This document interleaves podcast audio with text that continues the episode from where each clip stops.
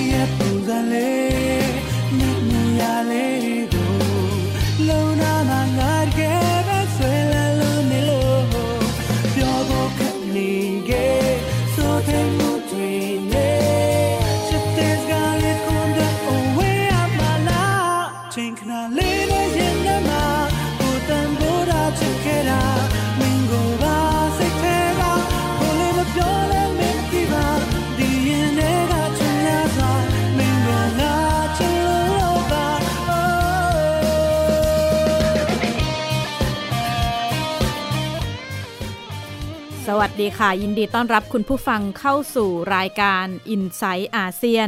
ดิฉันชลันทรโยธาสมุทรทำหน้าที่ดำเนินรายการ ถ้าใครได้ติดตามสถานการณ์การเมืองในภูมิภาคเรา เมื่อวันอาทิตย์ที่แล้ว 8 พฤศจิกายนนะคะ ก็เป็นวันเลือกตั้งทั่วไปของเมียนมา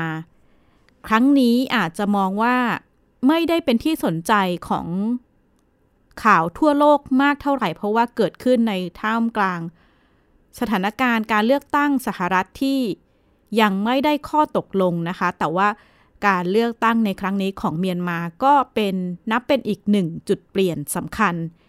ในช่วงค่ำของวันเลือกตั้งวันอาทิตย์เนี่ยก็มีกลุ่มผู้สนับสนุนของพรรคสันนิบาตแห่งชาติเพื่อประชาธิปไตยหรือว่า NLD ซึ่งเป็นพรรคขององซานซูจี ที่ปรึกษาแห่งรัฐเมียนมาก็มารวมตัวกันเพื่อ เฉลิมฉลองผลการเลือกตั้งบริเวณที่ทำการพักนะคะ หลังปิดคูหาเลือกตั้งไปแล้ว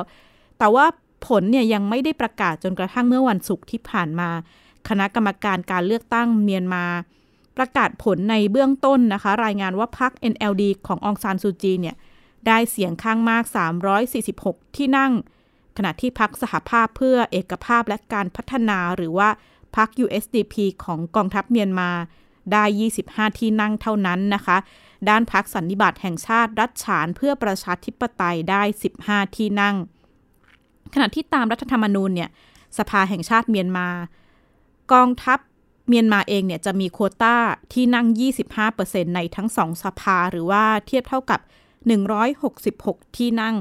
ซึ่งถ้าหากไปรวมกับคะแนนที่ USDP ได้ตอนนี้ ก็ยังไม่สามารถชิงพื้นที่เสียงข้างมากได้นะคะ แต่ว่าปฏิเสธไม่ได้ว่าตำแหน่งการเมืองสำคัญ ไม่ว่าจะเป็นกระทรวงกลาโหม กระทรวงมหาดไทย แล้วก็กระทรวงกิจการชายแดนก็ยังถูกคุมโดยกองทัพ นั่นหมายถึงว่า การเสนอเพื่อเปลี่ยนแปลงเนื้อหาในรัฐธรรมนูญของรัฐบาลใหม่ก็ยังคงทำได้ยาก และนี่เป็นครั้งแรกที่เป็นอีกหนึ่งครั้งที่เราเห็นท่าทีของ ผู้สนับสนุนพรรค USDP ของกองทัพเมียนมาเนี่ยออกมาประท้วงเมื่อวันศุกร์ที่ผ่านมานะคะว่าไม่ยอมรับผลการเลือกตั้ง ระบุว่าการเลือกตั้งครั้งนี้เนี่ยไม่เป็นธรรมแล้วก็เรียกร้องให้มีการจัดเลือกตั้งใหม่ แต่ว่า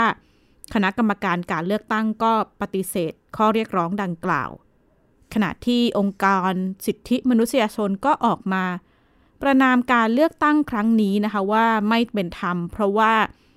เขามองว่าคณะกรรมการการเลือกตั้งเนี่ยมีการประกาศยกเลิกการจัดการเลือกตั้งในพื้นที่ของกลุ่มชนเผ่าต่าง ๆ โดยเฉพาะในพื้นที่รัฐยะไข่ โดยให้เหตุผลด้านความมั่นคง แล้วก็สถานการณ์โควิด -19 ขณะที่ชาวโรฮิงญาเองเนี่ยถูกตัดสิทธิ์ไม่สามารถไปใช้สิทธิ์เลือกตั้งได้มาค่อนข้างนานแล้ว เพราะว่าไม่ถือว่าเป็นพลเมืองของเมียนมานะคะ อย่างไรก็ดีการเลือกตั้งครั้งนี้ก็ จะต้องเข้าสู่กระบวนการประกาศผลอย่างเป็นทางการ รวมไปถึงการลงคะแนนเลือกประธานาธิบดีในสภาซึ่งจะเกิดขึ้นในต้นปีหน้า ดิฉันได้พูดคุยกับผู้ช่วยศาสตราจารย์ ดุลยภาค ปรีชารัตอาจารย์เป็นผู้เชี่ยวชาญด้านเมียนมาศึกษา มองผลการเลือกตั้งเมียนมาแล้วก็อนาคตที่จะเดินไปของการเมืองเมียนมาค่ะ ผมคิดว่าก็มีมีฉากกระทัด 3 แบบหนึ่งก็คือ NLD ครองเสียงข้างมากในสภา แล้วเป็นแกนนำจัดตั้งรัฐบาลที่นำโดยพรรคเดียว 2 ก็คือ NLD ชนะแต่ไม่สามารถครองเสียงข้างมากในสภาได้ ก็ต้องไปฟอร์มกับพรรคการเมืองอื่น ๆ ตั้งเป็นรัฐบาลผสมขึ้นมา กับ 3 ก็คือต้องดูคะแนนของ USDP ว่าจะได้สักกี่เปอร์เซ็นต์ในสภา ถ้าหากว่า USDP ได้สัก 26%เปอร์เซ็นต์ ไปรวมกับกองทัพที่เป็นทหารไม่ได้มาจากการเลือกตั้งอีก 25 ก็จะก็ก็จะมีมีสิทธิ์มาเป็นอีกขั้วอำนาจหนึ่งอันนี้สิ่งที่น่าสนใจก็คือว่าเมื่อเลือกตั้งเสร็จจะมีการประชุมสภา แล้วจะมีอยู่ 3 กลุ่มอำนาจที่จะเสนอชื่อแคนดิเดตประธานาธิบดีหนึ่งก็คือสสพลเรือนที่อยู่ในสภาประชาชน 2 คือสสพลเรือนที่อยู่ในสภาชนชาติ 3 คือสสทหารที่ไม่ได้ผ่านจากการไม่ได้ผ่านการเลือกตั้ง แต่อยู่ในทั้งสองสภา ใน 3 กลุ่มนี้ก็จึงทำให้น่าคิดนะครับว่าจะมีการเสนอชื่อใครเป็นแคนดิเดตประธานาธิบดี ซึ่งอาจจะเป็นคนนอกก็ได้ที่ไม่ได้มาจากการเลือกตั้ง แล้วเขาก็จะมาประรวมรวมตัวกันโหวตเลือกคะแนนคนที่ได้คะแนนอันดับหนึ่งจะขึ้นเป็นประธานาธิบดี ที่เหลือก็จะเป็นรองคนที่ 1 รองคนที่ 2 หลังจากนั้นประธานาธิบดีก็จะตั้งคอรมอในระดับสหภาพ นะครับ แล้วหลังจากนั้นก็จะมีการตั้งคอรมอแล้วก็มีการส่งมุขมนตรีออกไปปกครอง รัฐบาลในระดับมลรัฐ ภาคและรัฐทั้ง 14 แห่ง นี่นี่คือภูมิทัศน์การเมืองที่เกิดขึ้นตามระเบียบรัฐธรรมนูญ มีกลไกมีแนวปฏิบัติทางการปกครอง ซึ่งมันจะลากยาวจนไปถึงช่วงต้นปี อาจจะมีนาคม หรืออาจจะกุมภาพันธ์เมษาของปีหน้าก็นี่ก็คือโปรเซสที่ที่จะต้องจับตามองกันต่อไป กว่าเราจะเห็นภาพของรัฐบาลชุดใหม่ของเมียนมา ที่ชัดเจนก็คงต้องรอกันไปถึงต้นปีหน้านะคะ ไม่เพียงการเลือกตั้งเมียนมาที่เพิ่งจบลง การเลือกตั้งสหรัฐเองเนี่ยแม้จะเสร็จสิ้นลงไปเมื่อวันที่ 3 พฤศจิกายน แต่ว่าผลการเลือกตั้งก็ยังไม่ถูกประกาศมาเป็นทางการนะคะ โจไบเดนเองออกมาประกาศชัยชนะการเลือกตั้งเมื่อวันอาทิตย์ที่ผ่านมา แต่ว่า ตอนนี้ตำแหน่งประธานาธิบดีที่รับการเลือกตั้งเนี่ยก็โจไบเดนก็ถือตำแหน่งนี้อยู่ แต่ว่าด้านประธานาธิบดีโดนัลด์ทรัมป์เอง แล้วก็ฝ่ายบริหารรวมไปถึงสมาชิกพรรคริพับลิกันที่ยังคงสนับสนุนทรัมป์ก็ยังประกาศไม่ยอมรับชัยชนะของไบเดนแล้วก็ไม่ยอมรับผลการเลือกตั้งที่เกิดขึ้น ประกาศว่าก็เตรียมเดินหน้าขึ้นสู่ชั้นศาลนะคะ แต่ก็ปรากฏหลายกรณีที่ศาลไม่รับฟ้องกรณีดังกล่าว แต่ตอนนี้ก็ค่อนข้างจะเป็นที่แน่นอนแล้วว่าไบเดนก็มีแนวโน้มสูงที่จะก้าวขึ้นมาเป็นประธานาธิบดีคนที่ 46 ของสหรัฐ และมีคำถามว่าเมื่อไบเดนก้าวเข้ามาแทนตำแหน่งทรัมป์สหรัฐอเมริกาจะมีการเปลี่ยนแปลงนโยบายต่างประเทศอย่างไรนะคะ นักวิชาการหลายคนก็มองว่าน่าจะมีแนวโน้มเป็นไปในทางเดียวกันกับอดีตประธานาธิบดีบารักโอบามาบารักโอบามา ซึ่งเราต้องรอต่อไปว่า รายชื่อในตำแหน่งสำคัญสำคัญไม่ว่าจะเป็นรัฐมนตรีต่างประเทศรัฐมนตรีกลาโหมภายใต้ การทำงานของไบเดนจะเป็นใคร ซึ่งจะมีปัจจัยสำคัญในการเข้ามากำหนด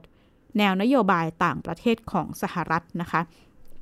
ด้านโอบามาเนี่ยก็นับเป็นประธานาธิบดีสหรัฐที่ เดินทางเข้ามาร่วมประชุมอาเซียนบ่อยที่สุดเลย แล้วก็เข้ามาแสดงบทบาทสหรัฐในอาเซียนค่อนข้างเข้มข้นนะคะ แต่ว่า ซึ่งต่างกับในสมัยของประธานาธิบดีโดนัลด์ทรัมป์ที่ดูเหมือนว่าความสัมพันธ์สหรัฐกับอาเซียนก็จะค่อนข้างแผ่วลงไปนั่นทำให้บทบาทของจีนเข้มแข็งขึ้นโดดเด่นขึ้นในภูมิภาคนี้ แต่ว่าสมัยโอบามาเองเนี่ยเราก็เห็นการเดินหน้าผลักดัน คุณค่าแนวคิดประชาธิปไตยเรื่องสิทธิมนุษยชนที่ค่อนข้างชัดเจน ซึ่งทำให้เกิดความสัมพันธ์ไทยสหรัฐช่วงนั้นก็ไม่ค่อยจะดีนักนะคะ สมัยโอบามาเองเนี่ย ก็ได้เดินทางไปพบองซานซูจี มีการเรียกร้องให้ทางการทหารเมียนมาขนาดนั้นเนี่ย ปล่อยตัวองซานซูจี แล้วก็ในปี 2559 เมื่อซูจีได้รับเลือกตั้งก็เห็นภาพนะคะโอบามาเดินทางมาพบมาพูดคุยเรื่องการปลดมาตรการคว่ำบาตรของเมียนมาท่ามกลางการบริหารงานขององซานซูจีในช่วง 5 ปีที่ผ่านมา ค่อนข้างเป็นที่ถูกใจกับคนในประเทศ อีกด้านเนี่ยเธอก็ถูกชาติตะวันตกจับตาแล้วก็ตั้งคำถามถึงประเด็นสิทธิมนุษยชนโดยเฉพาะปัญหาชาวโรฮิงญา ที่ผ่านมาเธอถูกริบรางวัลด้านเสรีภาพหลายชิ้นนะคะ รวมถึงการที่จะต้องไปขึ้นศาลโลก กรณีฆ่าล้างเผ่าพันธุ์ชาวโรฮิงญา การเดินหน้าในสมัยที่สองของเธอเนี่ย มีความท้าทายอย่างไรในเวทีโลก แล้วจะมีการถ่วงดุลความสัมพันธ์ระหว่างจีนกับสหรัฐอย่างไร ผู้ช่วยศาสตราจารย์ดุลยภาคมองประเด็นนี้ค่ะ ในสมัยรัฐบาลเต็งเซ็งเนี่ยทั้งๆทที่มาจากพรรค USDP ซึ่งเป็นพรรคสืบทอดอำนาจกองทัพ พม่าในช่วงนั้นโยกตัวเข้าหาสหรัฐอเมริกา และถอยห่างจากจีน แต่พอมาในสมัยองซานซูจี ซึ่งเป็น เป็นคนที่มาจากค่ายประชาธิปไตย กับเลือกที่จะกลับเข้าหาจีน กระชับความสัมพันธ์กับจีน และทำให้ความสัมพันธ์กับสหรัฐเนี่ยไม่แนบแน่นเท่าที่ควร เพราะนั้นจึงทำให้น่าคิดต่อว่าองซานซูจีคิดอะไรอยู่ ซึ่งเธอคงไม่ได้คิดว่า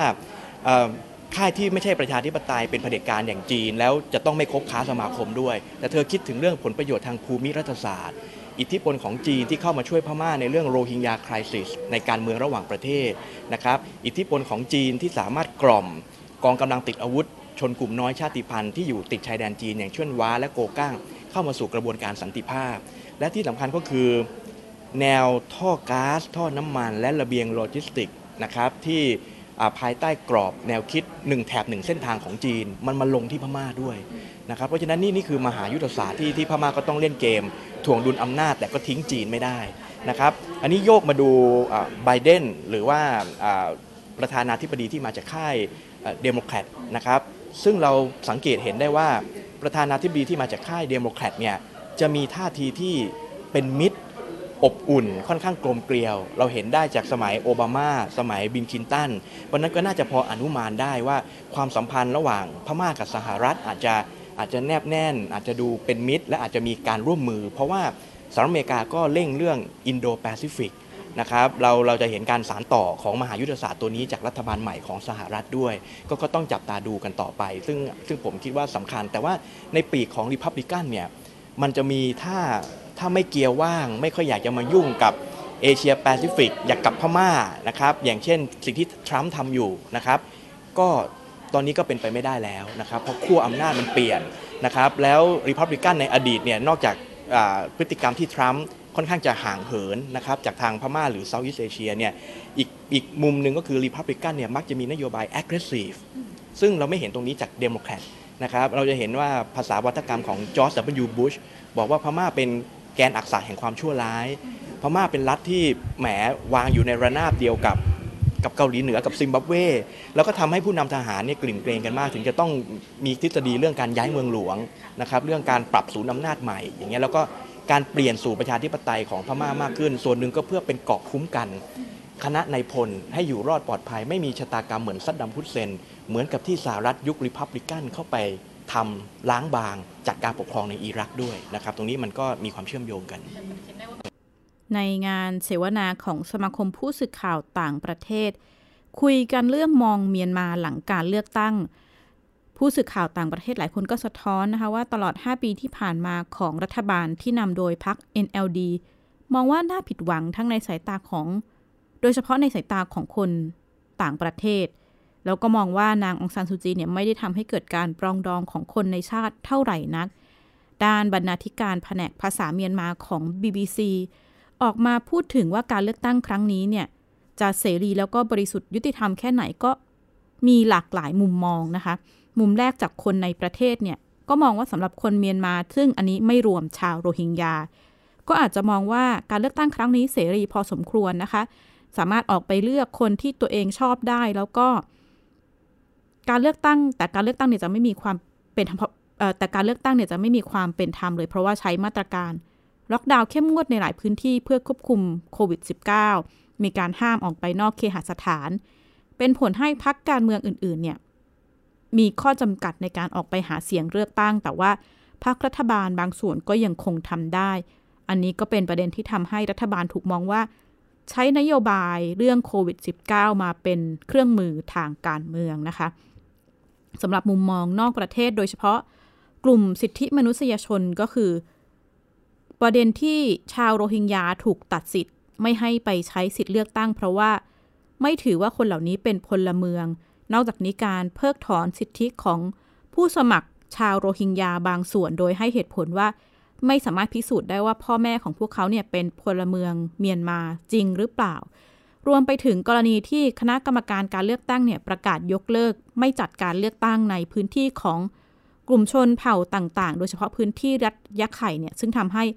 คนจำนวนหลายแสนคนก็ถูกตัดสิทธิ์การใช้สิทธิ์การเลือกตั้งไปโดยปริยาย ผู้ช่วยศาสตราจารย์ดุลยภาค มองประเด็นการจัดการปัญหาชนกลุ่มน้อย แล้วก็ประเด็นปัญหาชาวโรฮิงญาในสมัยที่สองขององซานซูจีค่ะในในเรื่องโรฮิงญาหรือความขัดแย้งในรัฐยะไข่เนี่ยมันอยู่ภายใต้การทับซ้อนของวงแหวน 3 วงด้วยกัน วงหนึ่งก็คือการการเข้ามาของอิสลามพิวัตรและแขกเบงกาลีจำนวนมากนะครับที่เข้ามาในพื้นที่รัฐยะไข่และเมียนมา สองก็คือการฟื้นคืนชีพขึ้นมาของพลังพุทธชาตินิยม พม่าแท้ และยะไข่แท้นะครับซึ่งซึ่งทำให้มีการตีโต้นะครับตอกลับกับเรื่องเรื่องของอิสลามพิวัตรกับ 3 ก็คือความซับซ้อนที่มันมีลักษณะเฉพาะ เช่น การแย่งที่ทำกิน พายุไซโคลนน้ำท่วม การแย่งชิงทรัพยากร การไหลล้นของประชากรเบงกาลีเข้ามาที่รัฐยะไข่นะครับ วงแหวน 3 วงที่ตัดกันเนี่ย มันทำให้เป็นเป็นจุดทางแพร่ง ที่สุดท้ายแล้วเนี่ยรัฐบาลพม่าจะจะเอายังไง เพราะว่าการแก้ปัญหานี้ในอนาคตเนี่ยมันต้องแก้เรื่องเรื่องการหวาดกลัวศาสนาอิสลาม และแขกเบงกอง ซึ่งถูกบ่มเพาะฝังลากอยู่สูงมาก ในมโนทัศน์ของคนพม่าแท้คนที่เป็นชาวพุทธทำยังไงถึงจะเกิดความปรองดองในมิตินี้ และจะแก้ความขัดแย้งในรัฐยะไข่เรื่องที่ทำกิน แนวทางที่ผ่านมาก็คือส่งทหารเข้าไปไล่โรฮิงญานะครับใช้ความรุนแรงแต่ว่าก็ถูกตีกลับจาก เกมการเมืองระหว่างประเทศ จากชาติที่เห็นอกเห็นใจโรฮิงญาแต่พม่าก็เล่นเกมระหว่างประเทศ ดึงจีนนะครับหรือแลกเปลี่ยนผลประโยชน์ทางภูมิรัฐศาสตร์เพื่อเพื่อจะยันกับกระแสโรฮิงญาต่อไปนะครับมาวันนี้คือคือพม่าก็พยายามจะเล่นเกมพิ้วไหวทั้งการเมืองภายในการเมืองระหว่างประเทศ เพื่อจะตอบโจทย์ไอ้สามวงแหวนเนี่ยที่มันมัดล้อมสถานการณ์ความขัดแย้งทางทางชาติพันธุ์โดยเฉพาะเรื่องโรฮิงญากับรัฐยะไข่นะครับ แม้ขณะนี้องซานซูจีก็ยังคงได้รับเสียงสนับสนุนอย่างมากภายในประเทศนะคะ แต่ว่าปฏิเสธไม่ได้ว่าชัยชนะของพรรค NLD เนี่ยก็ยึดโยงอยู่ไม่น้อยกับตัวบุคคลก็คือองซานชูจี ด้านหนึ่งผู้เชี่ยวชาญ มองว่ากองทัพเนี่ยใช้คำว่าประชาธิปไตยเพื่อเปิดให้มีการเลือกตั้งแลกเปลี่ยนกับผลประโยชน์ทางเศรษฐกิจของประเทศเพื่อให้เมียนมาเป็นที่ยอมรับในระดับนานาชาติ ขณะที่ผู้เชี่ยวชาญก็มองว่าพรรค NLD เนี่ยก็ใช้ขั้นตอนใช้คำว่าประชาธิปไตยเพื่อต่อสู้กับอำนาจของกองทัพ ในปีในการเลือกตั้งครั้งนี้องซานซูจีก็ออกมาให้คำมั่นสัญญานะคะว่าจะเดินหน้าเพื่อประชาธิปไตยที่เข้มแข็งขึ้นขณะเดียวกันผู้เชี่ยวชาญตั้งคำถามว่า แล้วอนาคตของเมียนมาการเดินหน้าประชาธิปไตยของเมียนมาจะเป็นอย่างไร ศาสตราจารย์สุเนศชุติธารานนท์มองเมียนมาหลังยุคขององซานซูจีค่ะ ผมคิดว่าความมั่นคงเข้มแข็งของระบบประชาธิปไตย ในพม่าที่จะเกิดขึ้นได้เนี่ยนะครับ มันต้องมีการถ่วงดุลอำนาจ ซึ่งกันและกันนะฮะซึ่งที่ผ่านมาเนี่ยนะฮะต้องบอกว่า NLD นั้นเนี่ยเป็นกำลังสำคัญในการถ่วงดุลอำนาจกองทัพ นะฮะเอ่ออย่างไรก็ดีนั้นเนี่ยความมั่นคงเข้มแข็งของ NLD เนี่ยมันไปสัมพันธ์อยู่กับบารมีส่วนบุคคล คือบารมีของดอองซานซูจีเป็นหลักนะครับ ซึ่งในระยะสั้นเนี่ยนะฮะก็คงยังพออาศัยได้ แต่ถ้าสมมติว่าจะดูโพสต์ดอองซานซูจีไปแล้วเนี่ยทำอย่างไรล่ะ จึงจะทำให้การเมืองมันอยู่ในสภาพของการถ่วงดุลอำนาจนะฮะได้ต่อไป นั่นหมายความว่าพักสำคัญสำคัญในพม่า โดยเฉพาะ NLD เนี่ยมันต้องพยายามเติบโต เติบโตขึ้นจากพักที่ยึดมั่นอยู่กับบารมีบุคคลคนเดียวเนี่ยกลายเป็นพักที่มีความเป็นสถาบันมากขึ้น ซึ่งอันนี้ก็ต้องอยู่กับกลไกพักภายในนะว่าจะสามารถหยั่งรากความเป็นสถาบันของ NLD เนี่ยลงไปในตัวของพรรคและในตัวของสังคมพม่าได้อย่างไร นี่ก็เป็นการมองภาพการเมืองเมียนมาหลังการเลือกตั้งนะคะ ย้อนไปอีกเอ่อย้ายไปอีกประเด็นหนึ่งในช่วงอีกหนึ่งสัปดาห์หน้าเนี่ยจะมีการจัดประชุมระดับโลกว่าด้วยเสรีภาพสื่อ ซึ่ง เมื่อวันพฤหัสบดีที่ผ่านมาก็มีการจัดประชุมที่สมาคมผู้สื่อข่าวต่างประเทศในไทย มองประเด็นสถานการณ์เสรีภาพสื่อไทย ติดตามจากรายงานค่ะค่ะขณะนี้สถานการณ์สิทธิเสรีภาพสื่อทั่วโลกกำลังถูกจับตา มีรายงานว่าในรอบ 10 ปีที่ผ่านมา นักข่าวแล้วก็ผู้ที่ทำงานด้านสื่อมากกว่า 1,000 คนถูกฆาตกรรม ขณะที่ 9 ใน 10 คดีก็ยังไม่ได้รับการคลี่คลาย ประเทศแคนาดา แล้วก็บอสวานาจับมือเตรียมจัดประชุมออนไลน์ระดับโลกว่าด้วยสิทธิเสรีภาพสื่อนะคะ ซึ่ง 37 ประเทศทั่วโลก ขณะนี้ร่วมลงนามเพื่อแก้ปัญหาการคุกคามสิทธิเสรีภาพสื่อ ขณะที่ไทยแล้วก็ประเทศในอาเซียน ขณะนี้ยังไม่มีประเทศไหนร่วมลงนาม ซาร่าเทเลอร์ เอกอัครราชทูตแคนาดาประจำประเทศไทย มองว่าแม้สถานการณ์เสรีภาพสื่อของไทยยังไม่น่าเป็นห่วงเท่ากับอีกหลายประเทศในอาเซียน ที่นักข่าวถูกทำร้ายร่างกายแล้วก็ฆาตกรรม แต่มองว่าวงเสวนาสถานการณ์เสรีภาพสื่อไทยจะช่วยให้เห็นภาพมากขึ้นไบรอัน เดวิสัน เอกอัครราชทูตอังกฤษประจำประเทศไทย สะท้อนว่าข้อจำกัดเสรีภาพสื่อไทยที่กำลังเผชิญ คล้ายๆ กับในหลายประเทศอาเซียน คือการควบคุมสื่อ การเซ็นเซอร์ตัวเอง การคุกคามทางออนไลน์ รวมไปถึงข้อจำกัดทางการเงิน และการเปลี่ยนผ่านทางเทคโนโลยี ท่ามกลางสถานการณ์การประท้วงของกลุ่มราษฎร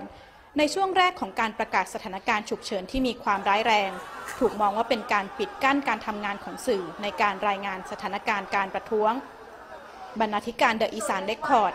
มองสถานการณ์เสรีภาพสื่อไทย ว่าดีขึ้นเมื่อเทียบกับช่วงแรกของรัฐประหารปี 2557 การรายงานข่าวสถานการณ์ชุมนุมสามารถทำได้ แต่ยังพบว่าการรายงานข่าวที่เกี่ยวข้องกับสถาบันพระมหากษัตริย์ ยังมีข้อจำกัด ตอนนั้นนะคะได้มีการสัมภาษณ์ทนายอนนท์แล้วก็สัมภาษณ์ไผ่ดาวดินหลังจากมีการปล่อยตัวในเรื่อง ประเด็นการปฏิรูปสถาบันกษัตริย์ ซึ่งเป็นคำถามที่ค่อนข้างแรงและค่อนข้างตรง ซึ่งคิดว่าในสื่อไทยเองก็ไม่น่าจะกล้าถามแบบนี้นะคะ หลังจากที่มีการทำ Facebook Live แล้วก็ออกอากาศไป ก็ได้รับเสียงตอบรับจากเพื่อนหลายคนว่ายังปลอดภัยดีอยู่ไหม